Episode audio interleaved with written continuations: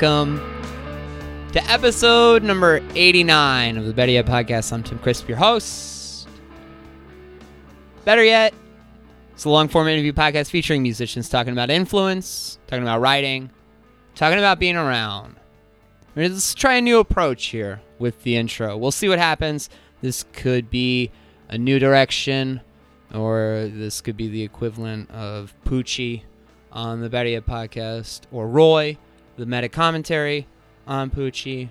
Shout out to my friends, fellow Simpsons fans, and my guests this week, Sarah Bertoldo and Matthew Carroll of See Through Dresses are on the show. I always thought I always thought that this song would make for a really good sample for a hip hop track, but like my my favorite hip hop beats are are the saddest ones possible. So maybe I'm a little off here. But I also thought maybe you know it's something that I could talk over. It could give a little bit of a little bit of levity to the whole idea of just me talking. But you know, it's this is a good this is a good little sad backing track. I was too sad to even consider doing something last week. I was so sick, but I'm feeling better. I'm feeling my voice is still a little off, but uh, feeling much better than I was last week. Feeling a little strange. Um, still recovering from a surreal weekend, and I don't I don't normally like to go into like long intro stories on the show. Kind of like to keep it tight. Um, and specifically, I, I don't normally talk at great lengths about wrestling, but I mean, you you you all got to hear about the weekend I had. So, I went to a I went to a show, a WWE live event at the United Center in Chicago. I went with my friends Aaron and Logan and Pat Creed. Pat Creed is uh, is one of my best friends, and uh, and he got us tickets to this show, and he got them through a friend of his who wrestles for WWE, a wrestler named Bayley, and Bayley is a former women's champion. She is uh, one of the really just like one of the most exciting wrestlers in the world today. She's done uh, tremendous work um, in NXT, which is like the WWE developmental, and now a former WWE Women's Champion. Uh, and she used to wrestle in independent promotions back in the day. Pat Creed worked for a promotion called Shimmer, so he's known Bayley for quite some time. I mean, amongst some of Bayley's you know, most important moments in wrestling uh, was a main event match in NXT against Sasha Banks uh, for the NXT Women's title. This was August of 2015, and not only was it the main event, but this was the best match of the year in NXT, in WWE, and in my opinion, in all of pro wrestling. And they've continued on like past NXT and now in WWE. Both of them former champions. Anyway, we go to the United Center and we got we got some really good tickets. We went to the show. We had a great time. Something that was mentioned beforehand that I didn't really want to I didn't want to bank on until it happened. But Pat Creed was like, "Hey, Bayley and Sasha want to go out to dinner, get some drinks after, and that's what happened. I, I hung out with with two of the freaking biggest uh, stars on the planet. Had tacos. It was incredible. It was a lot of fun too. They they were they were sweet and they were you know it's it's kind of it's an insane thing I guess to you know I guess to put it into like a music equivalent. It's like when you go and see a band that you really like and then you talk to someone from that band about how much you like Husker Du. Or or you know the the things that you both love as fans, the things that brought you together, um, and got you interested in what you're interested in. So talking to two people who are doing something that's so incredible, uh, you know, wrestling and bringing women's wrestling into a totally higher tier as it's an exciting thing for me and i think it was an exciting thing for you know uh, all of us who were at that table to just be like happy that that's what was going on right now. It was a it was a it was a it was a moment. It felt great and i think one of the coolest things to be able to talk to those two about was going to that show and just seeing all these all these little girls there who were so stoked about seeing Bayley and Sasha Banks, you know, and, and having having heroes of their own to look up to was was really incredible. And we had tacos and everybody got lit the fuck up except for me, you know, I was just drinking diet cokes, but we all piled into cars and then went to Alice's in Logan Square and closed down the bar. I closed down the bar with fucking Bayley and, and Sasha Banks and my friends. It was crazy. It was it was insane. And that's my story. And uh, and we'll get to the interview, but first, word from our sponsor. Are you a fan of hot riffs and tasty licks? Well, what about hot sauce and tasty lits? omelets, that is. JordansOmelets.com is cranking up the fun and whisking to the beat of their own drum. Turn your online food blog experience all the way up to 11 with Roswell Kid semi guitarist Jordan Hudkins as he travels down the path from mediocrity to superiority. That's JordansOmelets.com. All right. Sarah Bertoldo and Matt Carroll from See Through Dresses are on the show this week. See Through Dresses are a band from Omaha, Nebraska. They released their debut LP in 2014, self released it, and then toured the heck out of it.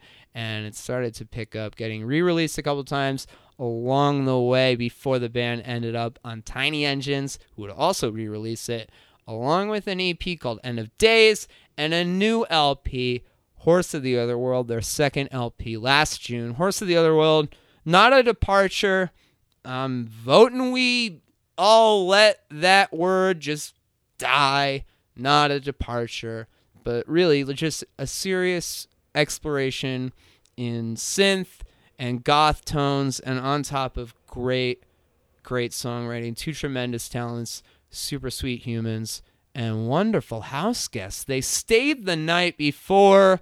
We watched some Degrassi The Next Generation better yet, podcast at gmail.com. Hit me up if you want to talk Degrassi. And then they rolled right out of bed and into the interview seat. So let's get to it. But we'll start with a song. This is Pretty Police, followed by my interview with Sarah Bertoldo and Matthew Carroll.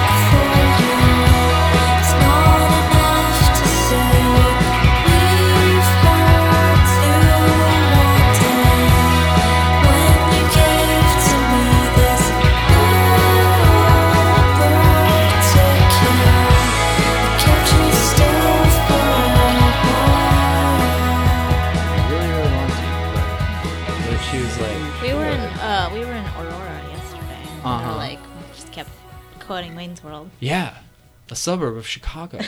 Excellent.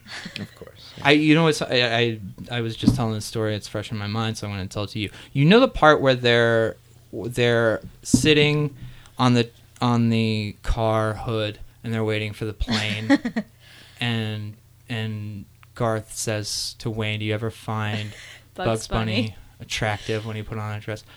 Pretended to be a girl. Bunny. no. That was ad libbed. Yeah. really? Yeah, Mike Myers had no idea, so that reaction is totally genuine. it just so that laughing. like no no so fucking good i love that Yeah. shit so much because yeah it was i was i went into like a deep dive with people uh, on the internet talking about being attracted to cartoon characters and i was like i was like That's is a that totally a thing. it's totally a thing Okay, uh, a thing. weird one to admit. Balto. Balto Maybe it had something to do, and it's like a that's yeah. I mean that's well, who, who's balto Balto was like a this handsome cartoon wolf. uh-huh Maybe it was because he was voiced by Kevin Bacon that made it a little bit more sexy. yeah i mean kevin bacon he, that guy just exudes sexiness from like 1981 to present. Mm-hmm. Never, yeah. Kevin Bacon. Yeah, nothing says sexy like Kevin Bacon. Kevin Bacon's but yeah, I was like, I was like, I was like looking back, and I was like, was I attracted to any of these, any of these cartoon characters? I can't really tell. But a- a- anyway, how, how'd you two meet? Um, Oh, we had a mutual friend, Bryce. yeah, Uh-huh. high school. Um, high from school. high school. Oh, you're in high school. Mhm. hmm I was a year ahead of Matt. Okay. Um, I'd always like wanted to play music with someone, and I couldn't find people Yeah. to play with. Um, but yeah, Bryce was just like, "Hey, let's go to my friend um, Matt's house," and we just like, we just started playing together, and it was just like one of those moments where we were just like, "Wow, this is really cool." Yeah. So were, were you in the you were you in the same high school or you went We to separate high Yeah, we went to the same. Hi- we Same went high to school. Burke High Uh-huh. School. Um, Burke High. yeah. Was it in uh, Omaha proper or like Mhm. outside Omaha? It was kind of toward the suburbs of Omaha, but still in Omaha. Yeah. West Omaha, I We- guess. yeah, West Omaha is kind of Right. a little bit out of the main city area. Isn't, but- is Omaha just kind of like uh, I've never been, but does it, does it have like a, a bustling like downtown region, or is it kind of it does? Mhm. Yeah, yeah, Yeah. yeah. yeah, Omaha. So yeah, uh, I guess yeah, the eastern part is and like downtown is bustling, but then there's also like these little neighborhoods like Benson and Dundee, and then uh, what's the Blackstone. Yeah, Blackstone. But then there's like West Omaha, which is like mostly white kids. Uh huh. Yeah. you know. Um, yeah, yeah. This is this is Northwest the- Chicago right Yeah. here. Um. So your folks still there? Everybody's still Yep. around? Uh, both my parents are still there. Yeah. yeah, same. Well, my dad lives in Columbus, Nebraska, but my mom's still in Omaha. Oh, okay. Uh, when when did they separate? Uh, freshman year of high school, I think. Yeah. Yeah. Uh, you got siblings? Yep, I have an older brother. Yeah. What's what's his story? uh, still lives in Omaha.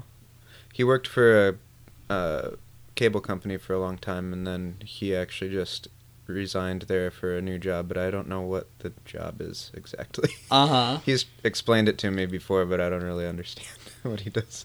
How much But- older than than you is he? Uh, he's like four years older. oh, okay. Yeah. Yeah. I yeah, also yeah. have a sibling that is four years older than me, a sister. Oh, okay. So you got that. Yeah, you yeah, got we have that. similar. That's a um, ga- that's enough of a gap, right? Like four years. Four years, yeah. So like we you're- weren't. We I didn't attend high school with her. Uh huh. Yeah. She had already graduated. I think my brother and I had like one year Oh, really? overlap, where I was a freshman and he was a senior, Yeah. if I remember right. Yeah. Was he was he into music or is he? Yeah, he- is he he's got an this he's an artist too. mystery? Oh, okay. Yeah, he's an artist too. He he does all kinds of stuff with mixed media. Uh, he also did our um, album Yeah. album artwork for the Oh, first okay. Yeah. record. I saw Yeah. I saw a Carroll credit on there. yeah, and he's that's him. He's uh he's really good with that stuff, and Uh huh. um So was there music in the house when you were growing up? Yeah. Yeah. yeah, my dad played guitar, and um What was he into? he was into uh a lot of Kansas, Yes. Pink Floyd. All right. Which Pink Floyd? Uh, the one that I grew up on was "Wish You Were Here." Okay. Like that's what he always played. I straight so up, I straight always- up just listened to that for the first time, like recently, because I, I don't know, I, like I, I grew up with a lot of music, but uh, a lot of the classic rock, like my parents were into it, but they didn't like stay there. Yeah. So there's like a good amount of like classic rock discovery that I've done like after the fact, but being so into punk growing up, I was like, no, Pink Floyd is fucking dumb. I felt the same way. I just got into Pink Floyd. like, Right. the this past year because Matt wanted those records on vinyl. I was like, oh, I should actually like maybe sit down and listen to these. So yeah, Yeah. wish you were here and Animals. Because it's just like it's like fucking it's space rock with no vocals for like twenty Yeah, minutes. for sure. It I was so down with that. I put on Dark Side of the Moon like recently too because like like I've been I've been finding out that I that I that I like a lot of things that I told myself that I would never like. It's it's great. Getting old is cool. Um, but like Dark Side of the Moon, I was like, "Eh, I don't know, I don't know about this. And then we we listened to Wish You Were Here on a car ride. And I'm like to the extent that like I I've never heard that. Well, I've heard that song before, but it's not like like one that I've heard a million times. So it was pretty all all of it was pretty fresh to me. I was like, dude, this band's fucking dope. I'm so down with Yeah, this. yeah, they're pretty fun. And then one of the one of the other things too from my childhood with music was uh, my mom. Sarah hates this band, but uh, Yes, Yeah. the band Yes. All right. We used to have like my mom would light a bunch of candles and we would all like dance to Yes in the dark. No way. You never heard that. That's really interesting. And it was Uh-huh. like it was really fun. but your Yeah. your mom also likes good music too, like Sonic Youth. hey, Uh-huh, Yes is yeah. good music. Okay, come get it. That's a, like I, I I'm I'm just I'm starting on that one too. It's like King Crimson has been introduced to me as like being okay, and because you know like Fripp Robert Fripp did all these records with Yeah. Eno. Like holy shit, that stuff is so good. Super and he did good. all these Bowie records too. Mhm. So now it's like okay, like maybe King Crimson's cool, and now people are saying like, all right, here's where you start with Yes. I'm still like I'm still like looking at it and being like, let me just like. I'm still basking in, in the in what Fripp was doing with David Bowie. I don't need to like Sure. get too into it yet. I think but- Yes is a little bit of a harder sell. I had I had acknowledged that. Yeah, for sure. Let's say it, that's I, I like that awareness though, like having that, just feeling like, like, yeah, I know it's like it's lame, but they were but they're they're into cool stuff too. They're into Sonic. I'm sorry, sorry. They were Oh, yeah. also into Sonic Youth. Yeah, And- I, Yeah, I mean, Matt hated Sonic Youth because it was like his mo- his mom's band. I had a I had a weird phase there Uh-huh. where, you know, my mom and uh, my mom would listen to like a lot of really, really good music that I love now. But since Uh-huh. since I was like sixteen and or sixteen or seventeen, Right, you're you supposed to hate everything your parents like. So yeah, exactly. so you know, she'd play like Sonic Youth, and I'd be like, Ugh, I don't like this. Yeah, And then- and then, you know, it- so so lame. Why are and then by the time I was feedback for nineteen, five minutes? exactly. Yeah. then by the time I was nineteen, I was listening to all the records. On Right. repeat. She rub it in your face. You play, you play those records, and she's like, you know, this kind of Well, sounds like the middle of washing machine right here. I don't know if I ever told her that I didn't like it. 'cause I think Uh-huh. I always secretly did like it. I was Yeah. just like I had Uh-huh. to I had to put up the front that I was like, oh, I don't I yeah. don't like this. My mom listens to that Uh huh. You get along with both of them though. very well. Yeah. Is it, did- was your dad teaching you how to play guitar, or would you? Yeah, take- he showed me some stuff. Um, he doesn't really play anymore, but um, that's actually one of my favorite possessions. He ended up giving me his his acoustic guitar. yeah. What kind of stuff? It's like an old Alvarez from the Yeah. 80s, I think. Yeah. That's great. Maybe 70s actually. Yeah. But I still use that. I record with it all the time. Uh huh. It's been on a bunch of When did you start recording? Uh, Were you doing? So you were doing stuff before you did the first See Through Dresses record. Yeah, right? I kind of, you know, like anything, it started as a hobby. I'd always been interested in it. you know. Like, I think a lot of musicians have that. Like when you're young, you, you know, you record things on your tape deck or something with the aux input or whatever. And then, Right. you know, when we got computers, they came Uh-huh. with they came with like a primitive sound recording tool Right. with a really crappy like computer microphone. Right. Sure. And then like, oh, what does this do? Whoa. Okay. And so you know the interest was there from early on, and then Yeah. I started getting a little more serious about it, like in college, and started Uh-huh. recording a couple local bands. Um, What, did, is that what you went to school for? no, no, I just kind of uh, learned that by playing with people. And, Yeah. and What'd you go to college for? Uh, I was an English major. What you got? Who you? What were you doing there? Uh, I was mostly a rhetoric and composition Yeah? focus, but also creative writing. Yeah. We were Uh, writing essays. Yeah, wrote essays and stuff. And Yeah. What kind of what kind of like rhetoric focus were you? on? This is this is like where I'm at- where I am. Oh, right. now. on. I did a lot of critical theory and stuff like that. Uh-huh. But yeah, just really essays. I guess technically I did have a creative writing emphasis more than anything, so I did like a lot of creative nonfiction. That's what I ended up doing. Yeah. Same. Yeah. There was a Joan Didion documentary recently. Was, was I telling you about that, or was I telling? I was telling Nate about that. Yeah, Nate Nate's- got really Nate- excited about that. Nate's that. really into Wallace. Yeah, yeah, for sure. that's a So, lot of it. so what about you? You had the you had a four year old or a four year difference between your you and your Mhm. sister. Um, yeah, my parents are also divorced when Uh-huh. was like in elementary school. Um, my sister is also um, a musician. She sings and she plays piano, but she does like Yeah. R and B. Oh, We're really? completely different people. Oh, wow. yeah. What kind of R and B? Like like smooth R and B, or is it like?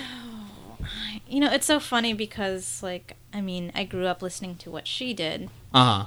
so '90s R and B. Right. Mary J. Blige. yeah. Aaliyah. Uh, TLC. Yeah. Uh-huh. Yeah. God. Yeah. TLC was like the greatest fucking group Absolutely. for a, a three year period, like Mhm. bar none. I love that. Um, I love that fucking band. Yeah.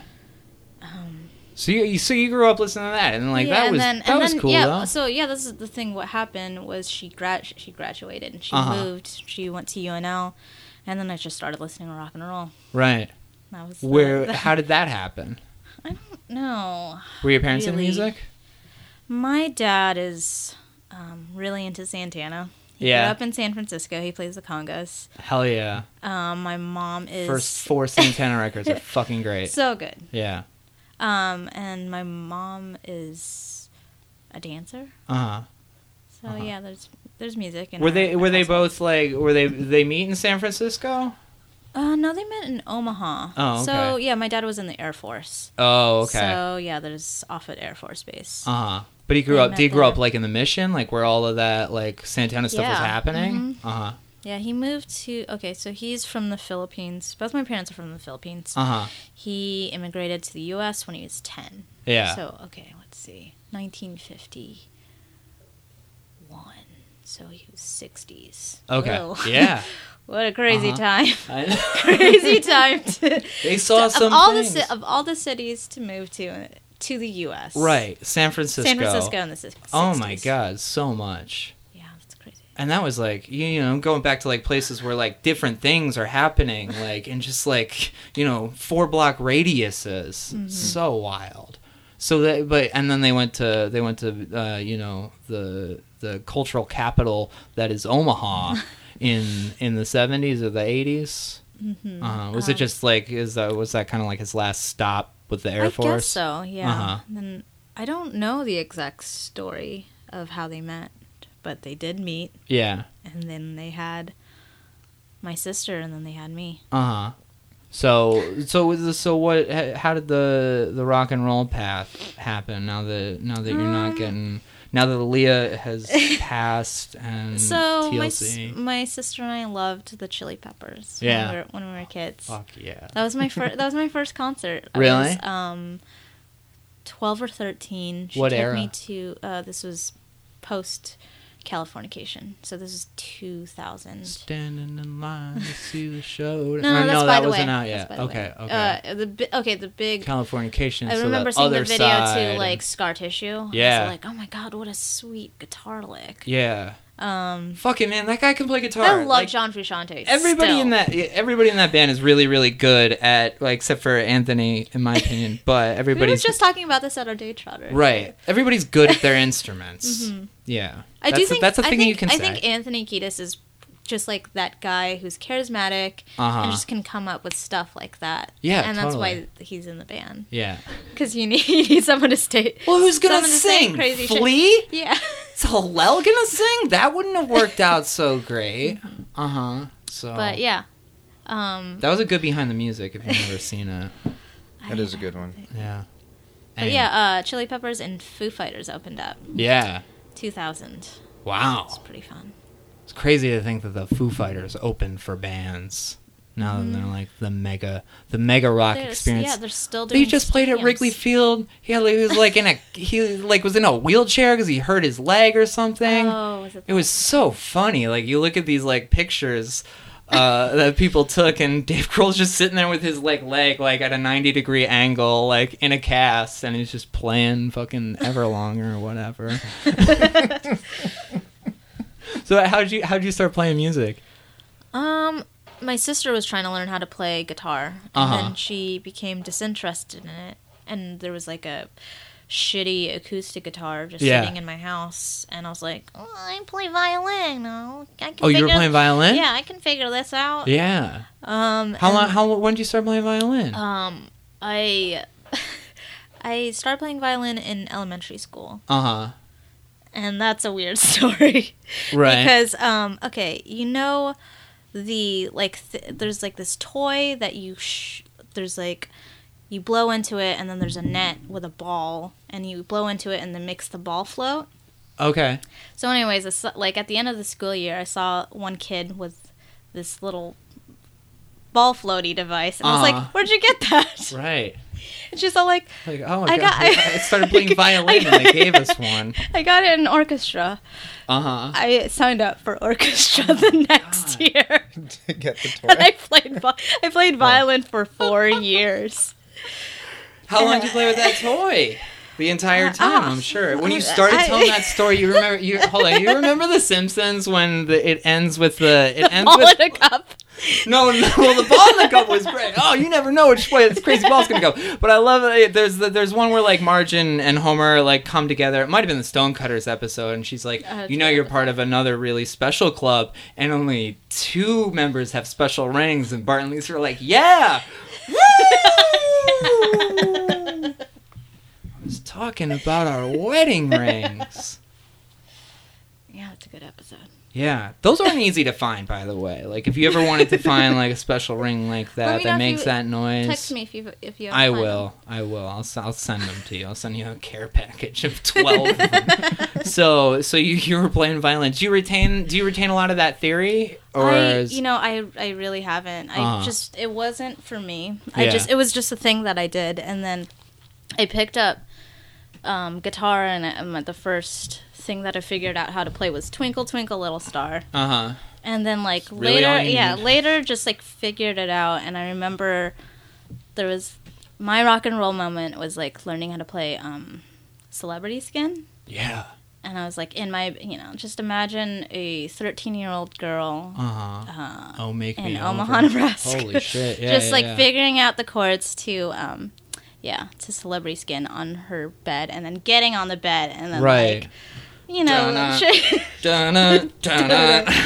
yeah Yeah. i was so stoked and started headbanging and Hell that was yeah. it. That was it. Fuck yeah, that rules. So so then how much? Then you you all meet her. You meet in high school? Was it like late high school? Mm, I, I had kind of. graduated, and Matt was, I guess, a senior. uh huh. Yeah, kind of And then so late high school. I had like this. school. I had this connection with him, and I really wanted to play with him.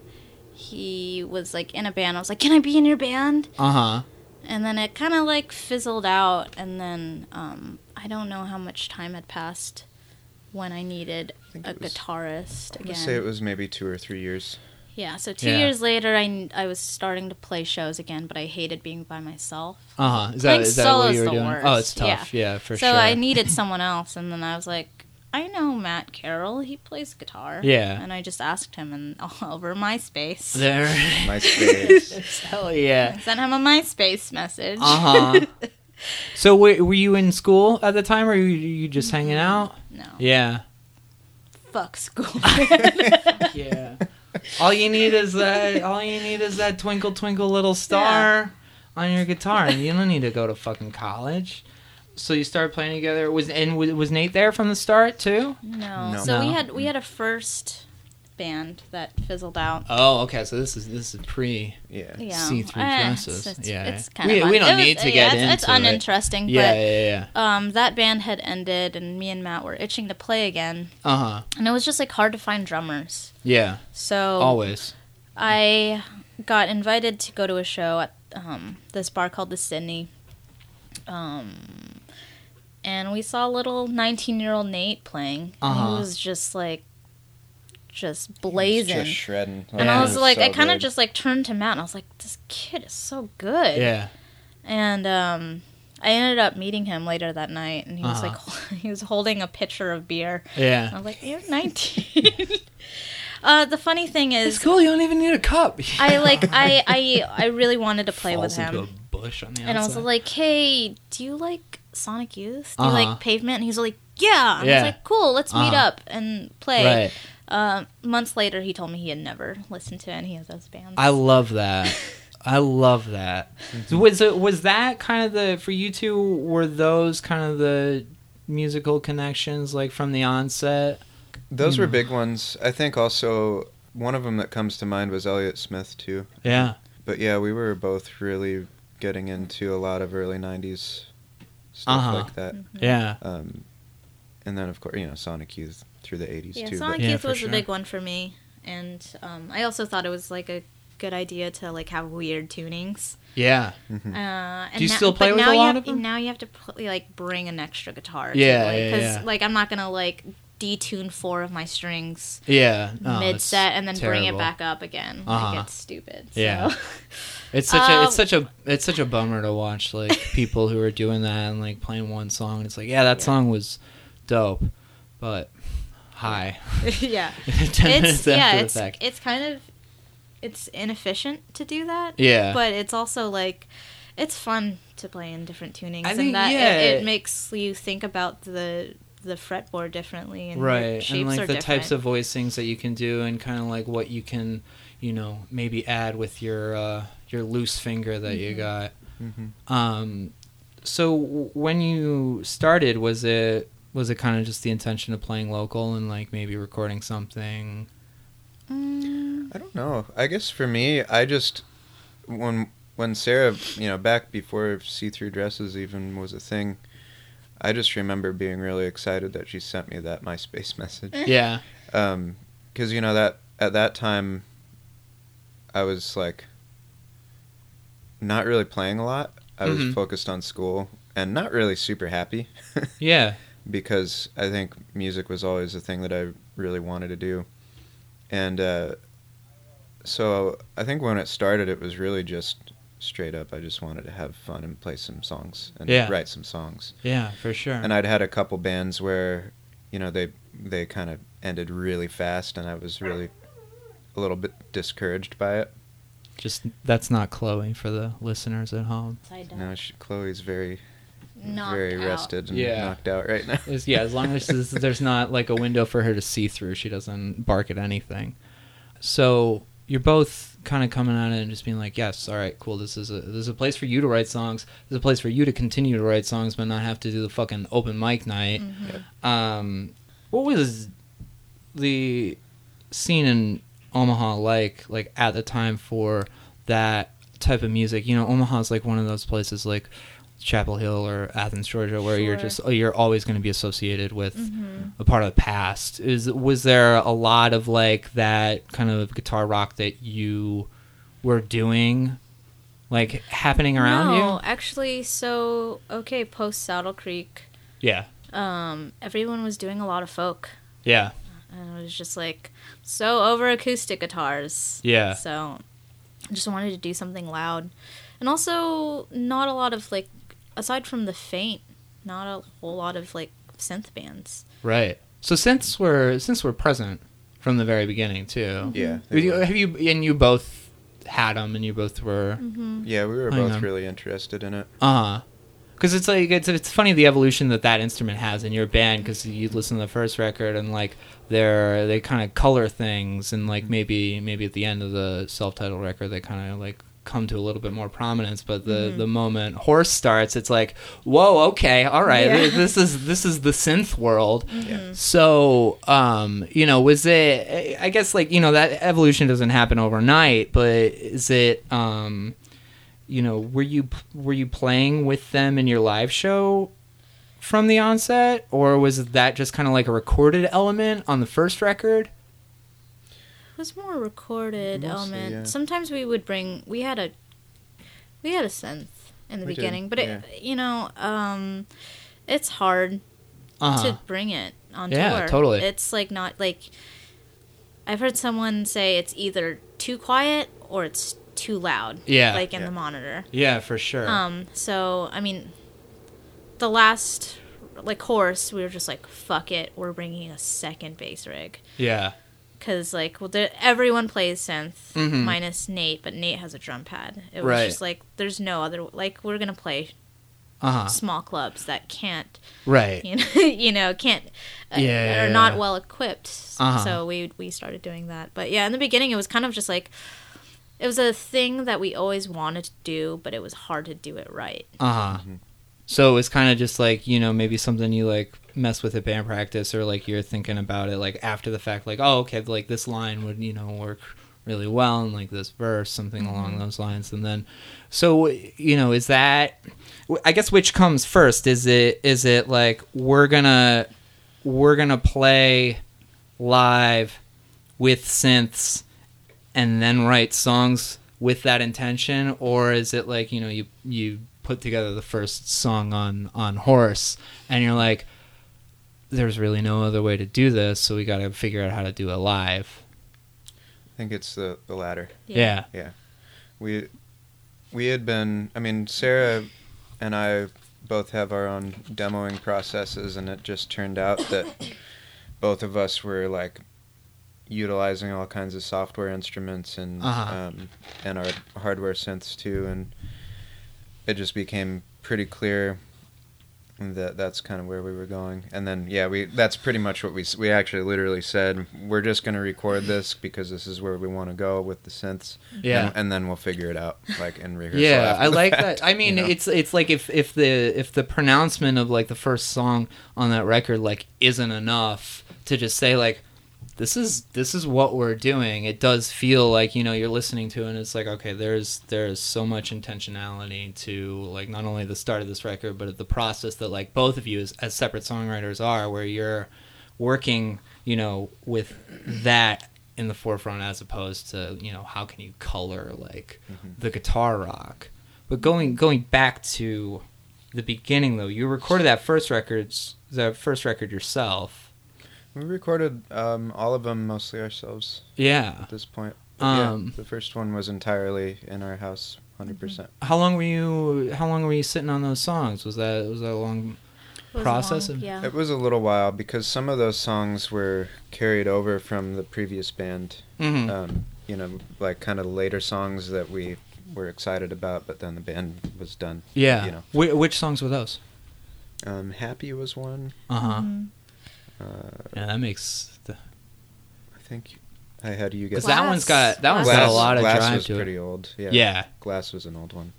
that you played happy last night right this is, that's the second song i'm bad with song no. titles if i don't have them We What was played. the second oh, we one last night? uh, the one we did from the first record was "You Get Sick Again." yeah That was the one. Where my guitar stopped working. That was that was so fun though. It you was- can't. I love it. was You, you come back and you're and you're like second verse, and I was like, "Fuck yeah!" that was so dope. I know- I know that that wasn't fun for you at all. Oh, it was fun. I mean, Yeah. it, when It's- stuff like that happens, you just throw your hands up and say, "I don't know." Yeah, just like, Just- all right, we're just- give me this pedal, but get out of here. I'm just plugging directly and going. Um, Weird. but so I guess like when you're looking at, you know, you you make and you make that record, and then what do you do? You you put it out yourself Mhm. initially. Yeah, Yeah. the first record we just, I mean, everything was done by ourselves. We, re- well, I guess Matt recorded it. Um, the only thing that he didn't do, I guess, was master it, and then we paid for Oh, it mi- to be. mixing too. Uh huh. Yeah, oh yeah, J- JJ. JJ, mix. J- our friend JJ, I- who also mixed Horse of the Other World. Yeah. Um, really amazing engineer and friend. Uh, he he mixed it, but Uh yeah, huh. We recorded everything. So then, like, let's let's walk through, I guess, that cycle because eventually, you know, was it Rainbow presses it, hmm then Mhm. Golden Sound Oh, yeah. releases it in a different form. Yeah. They're in Kansas City, Mhm. Right. and then we got Sludge, this charming Oh, yeah. man in Europe. Yeah. And is it like, and this is happening over the course of a couple years, right? hmm Mhm. So is it is it each time someone's like, "Hey, uh, we like this record. We'd like to, you know, we'd like to put it out for you in Kansas City. Hey, we'd like to put it out for you in Europe. Um, that has to be like such a wild and sort of reinvigorating process Yeah, each it time. was very flattering. Yeah, it definitely kept kept the wind in our sails Uh-huh. um, to have the continued interest over over that span of time from different people, right. and uh, and then of course Tiny en- when Tiny Engines came into the picture, I think everything like really kind of settled and got really solid, and we felt like okay, we can we can really do this, Right. you know. And you you kind of like build to that label. That label is like so carved out for for what you're doing. And is it like I mean you put that out and then um you're touring a little bit? Are you are you doing full tours? We put it out and immediately did a four week Uh-huh. tour, a Mhm. DIY tour. Yeah. Yeah. Oh. We did. It was like pretty soon after. So it was um, okay. So it came out in November of 2013, and I think Nate was still in school at the time. So we waited until the summer to go on tour, Uh-huh. and we went out from I think like May 30th to like July 1st. Yeah. And that uh, our bass player who's still with us, Alex, Uh-huh. was on that was on that trip. He was our, th- I guess, fourth. I was playing bass for a little bit. Yeah. He was our fourth bass player, and he's been with us since then. Yeah. which was Yeah. like crazy because like I think he joined like maybe two months prior to that, and it was just like, hey, Right. you want to get in the uh-huh. band with want like get do, do this for three strangers and Uh-huh. play music for four weeks? Yeah, sure, why not? I picture him with a beer pitcher in his hand too. So is it like He did bring beer to the first he practice. brought Yeah. beer. Oh, there you go. Okay, that- we yeah, were trying like different you're people out, Uh huh. and, And I then, think then somebody was- somebody brought we- cartons of milk, and you're like, yeah, I'm not sure about this yeah. one. Um, yeah, there was three people, and he Uh-huh. brought he brought beer. Yeah. And we're like, oh, oh, okay, shit. yeah, we got. We got so it's just it's it's funny to look at it though. You know, you're doing you're I'll doing this tour, beer. and then you know all all of a sudden like somebody's like, hey, we want to put this out, and then you know you probably you continue to do it, and then someone's like, hey, we want to put this out. It's got to be like such a like, all right, okay, cool. Is it? Are you feeling like? Yeah, maybe this is like a sustainable enterprise beyond like being a band that plays in in Omaha and like does a couple tours here and there. I mean, yeah, at that time when we put out the the first one on our own, I think the idea was we're going to do this and we're going to really go for it. Um, and of course, when you make a decision like that, to spend all that money and to take all that time off of your day job to go on a tour, or I think that year we did several tours, Yeah. and then of course doing the Europe thing too was a lot of money. But you're just kind of like, we're going to spend this money because this is what we want to do. We're going to give this time because this is what we want to do. And the idea is that that doesn't blow up in your face, of course. Right. and it hasn't yet. Yeah. So, yeah, I think we're feeling pretty happy about how the course of events took place. It's been a nice incline. yeah. And it, and we've grown at a good pace too. I think for our band it was it has been just right so far. Yeah. I don't know if I can't speak for everybody, but I wouldn't have been able to adjust to any more rapid, any of any faster growth than what we had. Right. Um, Right. so it's been As I you're think- able to like do it more Yeah. and like keep yourself like in that mindset Mhm. and maybe like okay, and really get to let's, let's continue and yeah, and get to get to take the time to kind of like hone your skills and stuff, and yeah. not have to feel some of the more intense pressures that I think a lot of other bands maybe are thrown into. But yeah, Right, because you're doing it at, at your own pace. And Yeah. your pace is a little bit. It's dictated kind of by the response that you're getting, Right. which is continually positive. Mhm. One of the things I like about you know that record, and one of the things I like about like uh, you know multiple song writers on a record is is looking where each person is at individually. And Matt, you seem to be uh, pretty. There's no other way to say it without landlocked, which I know has meaning in Omaha, that Bright Eyes song, but you feel very you feel very stuck, and and and Sarah, you seem to have you're sending out like warnings. It's like each each one of your songs seems to kind of start out with like, don't fuck with me. You're not gonna be happy if you do. Is that is that kind of I like that. On- in- I on like that. to In, each I you? like that Yeah. interp- interpretation. sure. Yeah. well? You're you're talking you're talking Matt about being like kind of in college and and being a little unhappy and kind of stuck doing a thing that that you didn't really see any purpose to, like Yeah. other other than music. Absolutely. I think, and I think that's really true. I mean, in my life and in my writing, um, that's you know the the feeling of uh, of being stifled or something. You know, Yeah. kind of stopped in your tracks, or yeah, just stuck. Yeah, just being stuck.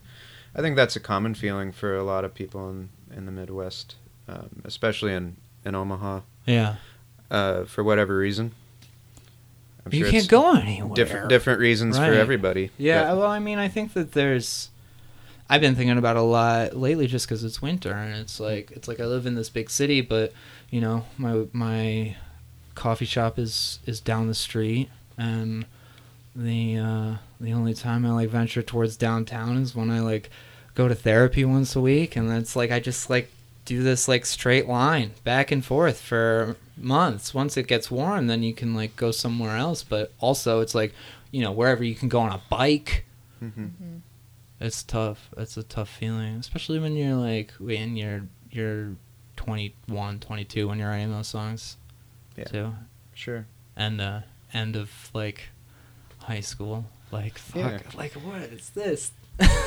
Totally. I mean, well, and that's the thing. It's like you, every, I think every young person at that time in their life deals with the, like the different expectations that all of your, you know, parents or teachers Right. or peers are putting on you is like what you're supposed to be doing. Yeah. And then trying, you know, as an artist, you're battling that all the time because what you're supposed to be doing is really never what you're right. doing. You're putting it on the back burner Yeah. and you know that there's like an amount of explaining that you have to do Mhm. and there's amount and an amount of an acknowledging you have to do like of that back burner. Like yeah, I'll get to it like if I have to. Right. I'm really trying not to. And then even like maybe you uh, felt this too, being a someone who studied humanities in college. Yeah. Like when I tell people, or at that time when I would tell people what I was studying, like yeah, I'm an English major. Uh-huh. You know, the what are you gonna do with that question? Yeah, I got no It's fucking like, idea. You're you're going to school for this thing that doesn't make sense. And it's like Yeah. yeah, but I like it, and it's really amazing. Right, yeah. I I like to read books. Like I- mm-hmm. oh, right. How silly of me. But it, it's of, it feels like, you know, a lot of a lot of your songs kind of start out with like addressing and and correct me if I'm projecting, but addressing expectations that that people might have of you. Like the line I ask you repeatedly, "Am I the same as she was?" Mhm. Like to me, it, it just felt like, like, why is that something that I have to explain to somebody else, or why is this something that I have to think about, like Mhm. somebody's expectations, like based on another person that came before me? Yeah.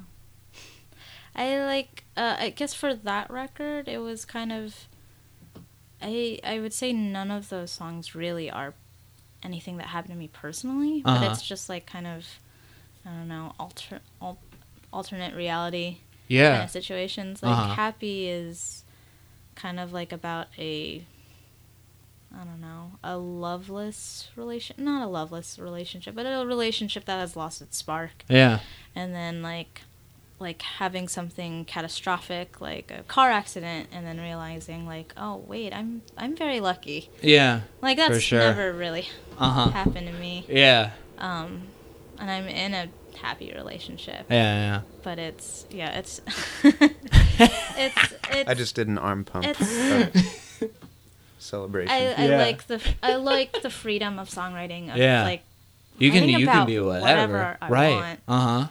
Huh. Yeah, you can um, put I mean, yourself in and on the new record, there's a song that's like about being being like uh, with someone that's cheating on someone else. I don't, know if that's ever happened to me. Yeah, honestly. but there's like but it's fun to live that. Um, I guess uh, uh, to be that narrator, Right. and seeing that perspective. Right, explore it in your own head and like let it play. I mean, that's like Yeah. that's one of the I think one of the beautiful things is that you can like explore emotions and and kind of place yourself within them. Mhm.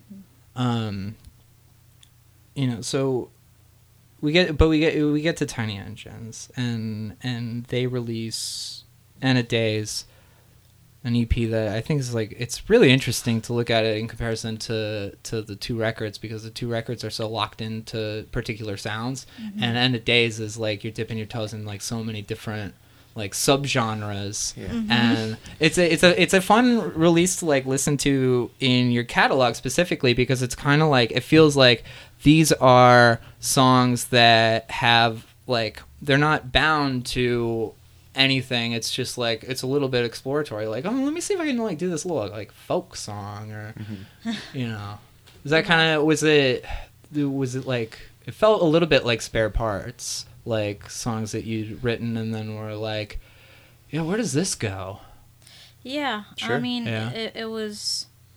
I mean, we call it our rock EP, but uh-huh I mean, it was really just like kind of, mo- I guess, more aggressive songs than the previous record, yeah and it wa it was born out of being a touring band that just Uh-huh. wanted like, oh, we're just gonna put all these people to sleep. yeah uh-huh you know, like I love these songs, but I mean, maybe it's maybe it's like uninteresting to watch. live. right yeah So it's like maybe we should just have some fun, and you know, um, you know, we, we would tour with a synth and be like, oh, we'd walk into someone's basement and we're like, Uh-huh. there's no way we're gonna fucking hear this. right yeah So it, there, I don't know. I guess there's synth on on the title track, but Yeah, that's it's a, very but that's subtle it. though. It's- Yeah. Very atmospheric. It's just a it's a guitar rock record. uh-huh so. I like that. You got because it's like you know, there's there's songs on on the first record that like will really like knock people over, but in in different ways. Like I really wanted you to play Pink Noise last night, but I also Oh, figure I like, love, I love Pink Noise, Yeah. but I feel you like know it, what? I, I it's feel an like it's alternate a tuning song. oh, I is feel that? like it's really. uh huh.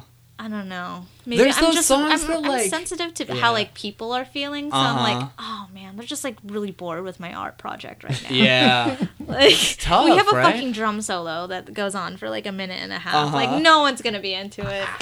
We used to open up our sets with that. Do you remember Yeah. that? That was stupid. I mean, yeah. it was fun. I- Let's I lo- clear the room. I love I love playing Uh-huh. that song, but I, yeah, lo- I love sometimes playing it's that like song too. Yeah, it's we much. play that and people be like, "What the fuck are you guys Yeah, doing?" yeah. Yes. Oh, I love it. But yeah, I, I, I, I like that you're you're just We'll like, play all it right, next okay, time." cool, yeah. Let's. uh I'm gonna take you up on that. But you know, let's let's let's write these songs that kind of just like bring everyone back to life a little bit. Mm-hmm. So, um, you know, it's interesting to consider self-titled because you make it you make it in 2013, and you know you are in this position of you're kind of just like reaching like further and further each time it's being like re-released and reinvigorated. And then by the time it gets to the tiny engines you have you've reached a really really like wide audience compared to releasing it yourselves mm-hmm. in Omaha.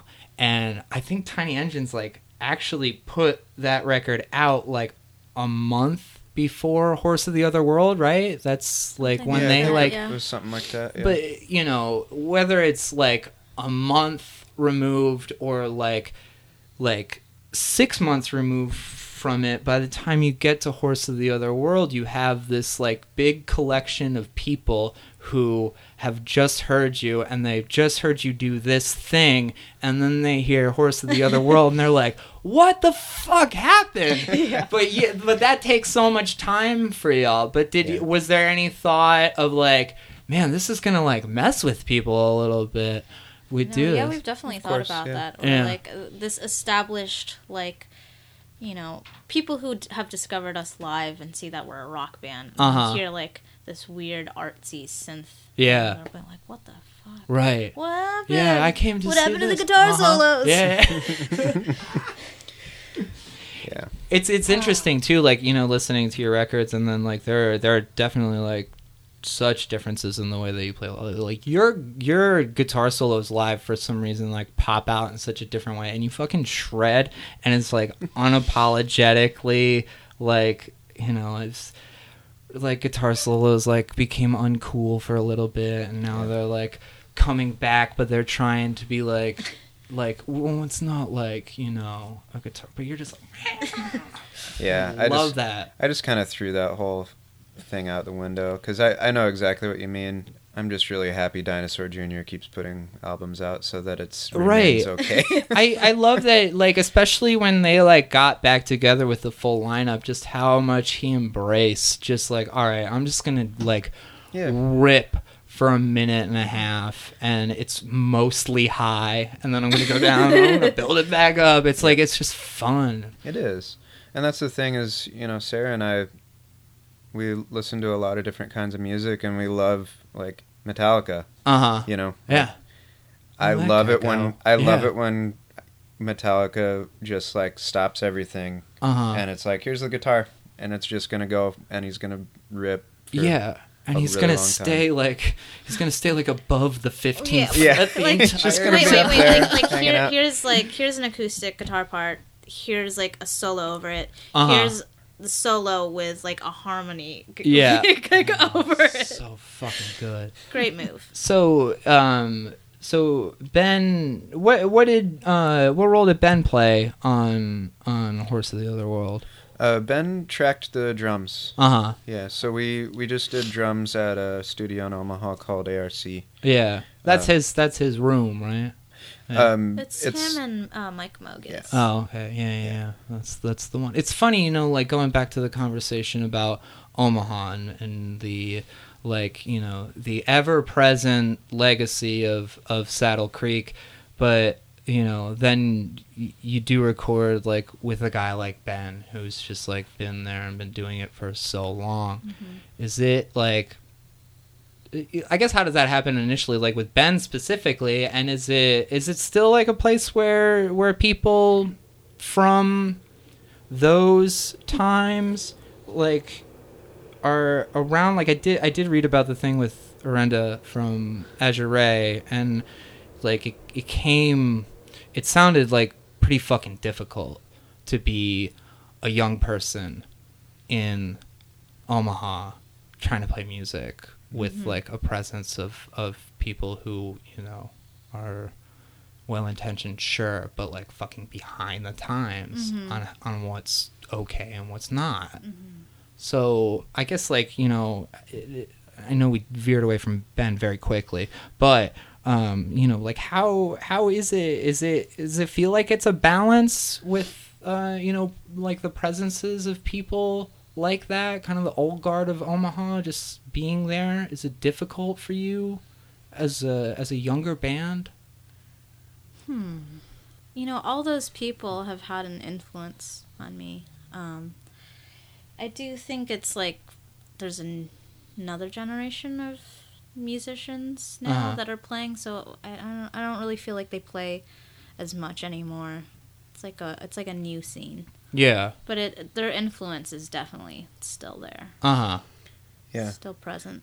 I think for the time that Sarah and I came up, um, I don't know if for me if it will ever go away. Like uh, the feeling of measuring my work against against uh, kind of what you're referring to as the old guard. yeah Um, you know, I grew up listening to Azure Ray. Like Uh-huh. that was on my in my stereo for yeah weeks Yeah, at a time. sure. You know what I mean? Like, so there's always yeah, like Sarah's saying, there's always going to be a major influence from from all of those bands.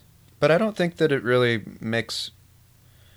For me, it makes it difficult to create or to be a part of the community. uh-huh I think it's just. Um, it's more more just encouraging. It's just a thing to work on, Uh-huh. just to keep Yeah. moving forward. Yeah, That's yeah. all. Yeah. So Ben Ben worked with you on the EP, mixed it, right? Is it th- does that happen just because he's Ben and he's around, or is he like, "Yo, what's up? I like what you're doing. Hit me up." Um, I think we just wanted someone different to. I, I guess JJ wasn't available. He had moved Uh-huh. from Omaha to Portland, so it was just like, eh, I guess we should use our resources. Yeah. this Yeah. like world class studio. right. Yeah.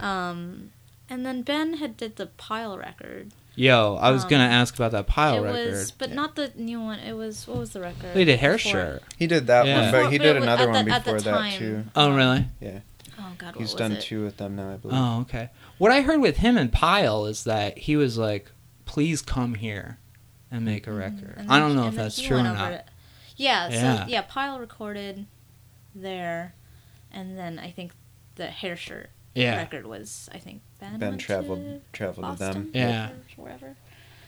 Um, yeah, so I was like, oh, cool, like He knows at least one thing. yeah, It's a like big and thing. and that was like such a different album for like different type of music for him to do. Like he, I Yeah. mean, he did some Desa stuff, Mhm. and but he did like Orenda and like Simon Joyner and Uh-huh. all this like first aid kit, like really lush, beautiful stuff. And, Right. Like, oh wait, he can Yeah, do rock records. Yeah, totally. of course. definitely. From our perspective, we felt like there wasn't anything we could throw at him that he wouldn't handle perfectly. Yeah. and we were really thrilled with how he treated it. Yeah. Well, it sounds like that record. Like I think landscape is a word that attaches to it, and like comparing bands to other bands is something that I think is like a little faulty. But the one that gets attached to that record is Disintegration by The Cure, and I think that that's pretty spot on. Totally fine with that Yeah comparison. it's just like so like aural and it's just such a like it's it's a really really like evocative universe that that that whole thing exists in and kind of just like the the way it opens and how you kind of are always like in that like world that you hear at the beginning of it did it like as you're like working with the synths like more and more do you feel like you're almost like like oh this is what we can do like if we just use these tones Um, yeah, definitely. I, I think uh, synths are so fun that way. They kind of show you new things all the time Yeah. without you even really having to try, and that's that's a part of learning how to use a new piece of of gear, a new synthesizer mm-hmm. in general. You know, the best instruments kind of inspire you to create yeah new things. Totally. At least, I mean, even if it's not new. I mean, I don't know. I don't want to say like anything that we did on that record is really indebted to a lot of past influences, but uh, does that does that I, I this is just like from a writer perspective of like reading a lot of, of criticism and and finding like a problem with that like that trope it's just like listen to this band because they sound like my bloody valentine like, Yeah. that's that's such like underselling or you know whether it's it's either it's like you're underselling the band itself or you're like you're like creating this idea that like all you have to do is try and sound like this and people will like your band Yeah. is that something that you think about is it it's something that I worry about after the fact. uh-huh I think when we're creating, there's never a time where I'm like, I'm gonna write the song and make it sound like The Cure, or make Right. it sound like The Smiths, or whatever. uh-huh It's just what I like to listen to. It's what Yeah. Sarah likes to listen to. We've listened to a lot of new wave and and a lot of post punk in the writing period when we were working on that album. Right. And so I think it very naturally worked its way into our creative process. mm-hmm So yeah, I mean it, it it's a little bit I worry about that being a thing where people think that we're just intentionally like ripping off bands or something right because that's not how it feels when I make it Uh-huh. when Sarah makes it right and when we all get in a room together and play that's not like it's not ever a conscious thing Right. It's And- just a, it's, it's an- it's an interesting balance, right? The is. like you know we're we're working from the same pool as you know people who you know consume and people who write music. It's like yeah, it, like, everybody loves The Cure, like of course, mm-hmm. and that's a really good way to say like you should if you like The Cure, you would like this, and it's new and it's exciting, and it's it's faulty though in is. that way. I think. I don't know how else I'm not sure if there's much of a maybe for the sake of efficiency I think that's kind of what Right. happens I don't know if there's a more efficient way to talk about it there probably is Yeah. But- You see, you retain this rhetoric stuff pretty well. I don't think it was all lost for you. I mean, it's gotta Yeah. it's gotta be quick, right? If it's on the internet, it's gotta be quick. You Yeah. gotta you gotta get them quick. But Sure. um, you know, I like. I, I, I really do like what you do and I like what you say about like the way an instrument kind of opens you up into into a new place because this is something that it's so it's so indebted to exploring within a synthesizer but I'm not listening to it and being like man someone got a synthesizer for the first time you know Yeah. it's very very well thought out and I think the entire it, it's it's so it's so wonderful the way I think your songwriting, like both, you know, both of you going from guitar rock and then going into like this like synth place, it works so well. It's such a smooth transition. You both feel like so comfortable doing it and creating within it. Well, I'm glad that that. I'm glad yeah, that's how it feels. Sometimes I just I'm just like you you did such a good job. Well, yeah, I mean, well, it's funny too because when you hear that, it's really nice because making it, making that transition definitely didn't feel that way. uh huh. But I think that kind of gets back to, for me, what we were talking about earlier. Um, you know, making the album and then figuring it out live. Yeah. I- I think the reason, at least the reason I hope that it does come across that way for other people, Uh, um, is because we just pretty early on decided if we're gonna do it, we're just gonna do. We're gonna go all in. Yeah. We're- we can't just like kind of make this Yeah. synth album. We can't just like sort of throw on a preset patch on right. a synthesizer and be like, that's close enough. Yeah, yeah, know, we knew that if we were gonna try and work in that same realm as all of the artists that we loved, we had to really explore all of it. You know? Yeah. So there were times where on songs we would layer like, you know, six or seven different synthesizer parts and then by the end of it be like, oh, that sounds terrible. This isn't how that works. Uh-huh. you know, Yeah, and then you, and but then that's it fun. That's fun is fun. exploration. It is. I can feel that you that you all are like having having a good time with like what you're finding out that you can do with this with this sound. Yeah. What one thing I like about that record too is you are both um, very specific in what you write about. Like the lyrics reference people and specific places, and it's got this really interesting effect how that that specificness like it adds to the mystery of the record. I feel like that landscape is so like aural and so so you know like it, it has that creative energy like disintegration where it's just like man everything exists like in this universe. And like in yours it's like you the specific references that you make to people kind of like add this like who's that? Like wh- what are they talking about? And it all sounds like it's part of this like landscape of like kind of you know mystery. It's like i don't know if you if you thought about that like after the fact or because you both you've never been like non-specific in what you're talking about Okay, so my you have a lot. Mine Do. are Clojo, yeah and that was just like I don't know me like spending too much time on Wikipedia or Uh-huh. something. yeah reading about kings and stuff like that. Hell and so I was just like, yeah, Uh-huh. I'll write a song about this guy. yeah And then, um, and then I think I have Charlie again, which is no one's ever talked to me about this, but it is a line from All Dogs Go to Heaven, oh my goodness that is so lovely what's and the it's so what's the haunting. reference Um, it's when Charlie dies, uh-huh and he's trying to get back to Yeah. the to the real world. Uh-huh.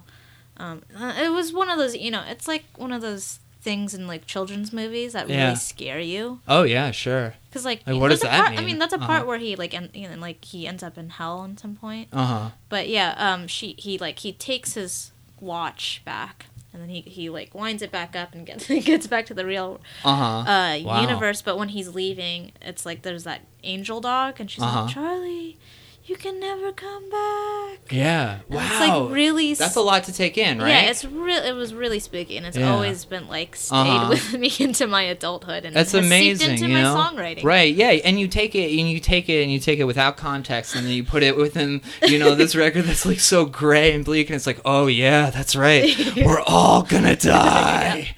Absolutely. Yeah. It's gonna take a long time. Fuck yeah. Well, I, I, it's it's it's such a great world and it's super exciting too, and like to see like the change that occurs, and you know, just over the course of two LPs, it's like it's awesome, and I hope that you, I really hope that you continue like that explorative sense, you know, whether it's like further into into those instruments or into something else. But I think that that's like that's a super exciting thing. And I was I was watching you last night, and I was like, man, I can't wait till this band fucking plays at a bigger hall, and all of those synths are mic'd up perfectly, and they just like you should just do it, just mm-hmm. envelop everybody, mm-hmm. and then hit them with pink noise, and they'll be like, what the fuck just happened to me? Drum solo. Yeah. That'll be fun. Well, it's great having you over. Yeah, thanks for having us. Nice to have you all morning too. Yeah, It's really fun. it was I'm. I was really happy that we got to watch Degrassi Yeah. Mm. last night. I forgot Totally. about all, I forgot about all those characters. So much has happened and is about to happen. you have to watch the new Degrassi. Yeah, I will. haven't. It's I on think I will. Netflix. I think I There's like three seasons. Jamie and I are like fucking into it. So It's so fun. I, I'll rewatch it and I'll text you and be like, oh my god, can't Margot, wait. right? yes. Awesome. Cool. Fun. Yeah.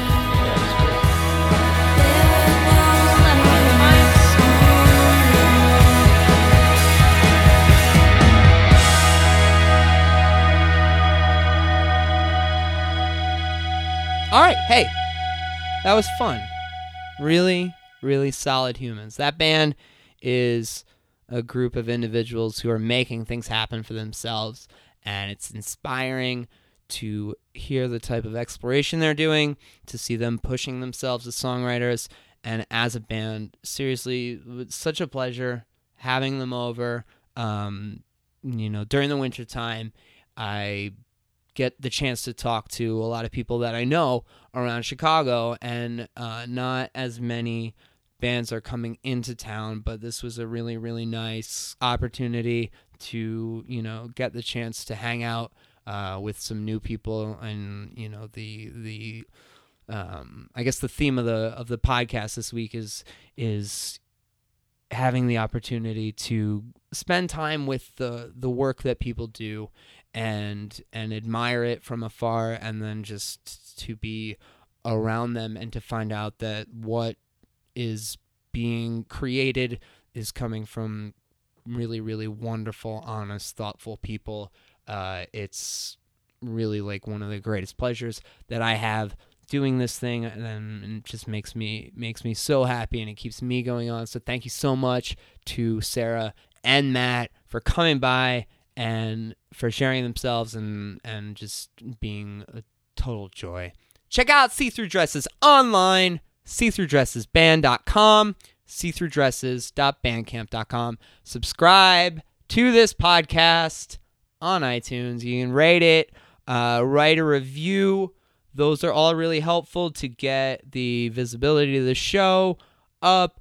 Uh, tell a friend, uh, like the page on Facebook, and send me a message on there. I'm on Twitter at Better Yet Pod. Emails betteryetpodcast at gmail.com. Hit me up. Website is betteryetpod.com. Merchandise is available at betteryetpod.com slash merch. Show is also available on Bandcamp, betteryetpodcast.bandcamp.com. Listen to my other podcasts, as you were a podcast about Alkaline Trio. Uh, David Anthony and I are going through every single Alkaline Trio song, one episode at a time. We're having fun, and you know, I'm having I'm having fun in general. I just I just I feel the need to say it, and um, it's it's been on my mind a lot lately.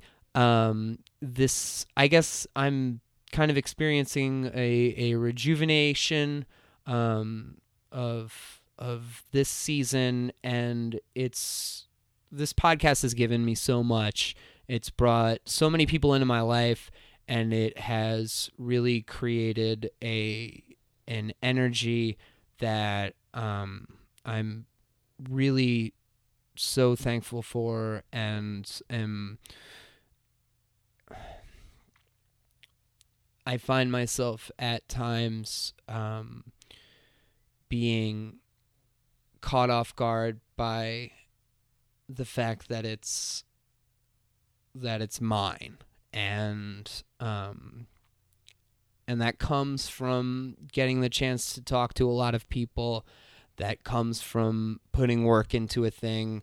But it also comes from the support that that I've been getting from people who are close to me and from people who are reaching out and and saying things about about the show and that all means so much to me and I am as excited about this podcast as I was before I did episode 1. So, thank you so much for sharing it. Thank you Chloe. You want to say something? You're an angel. Come back next week. Thanks, Bubba.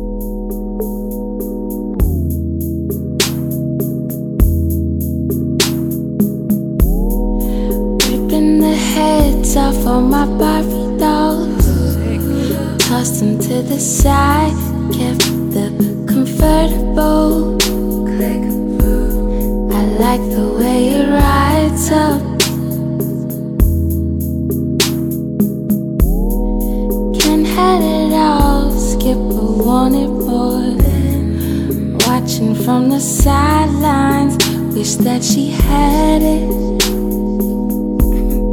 She wished that she had it.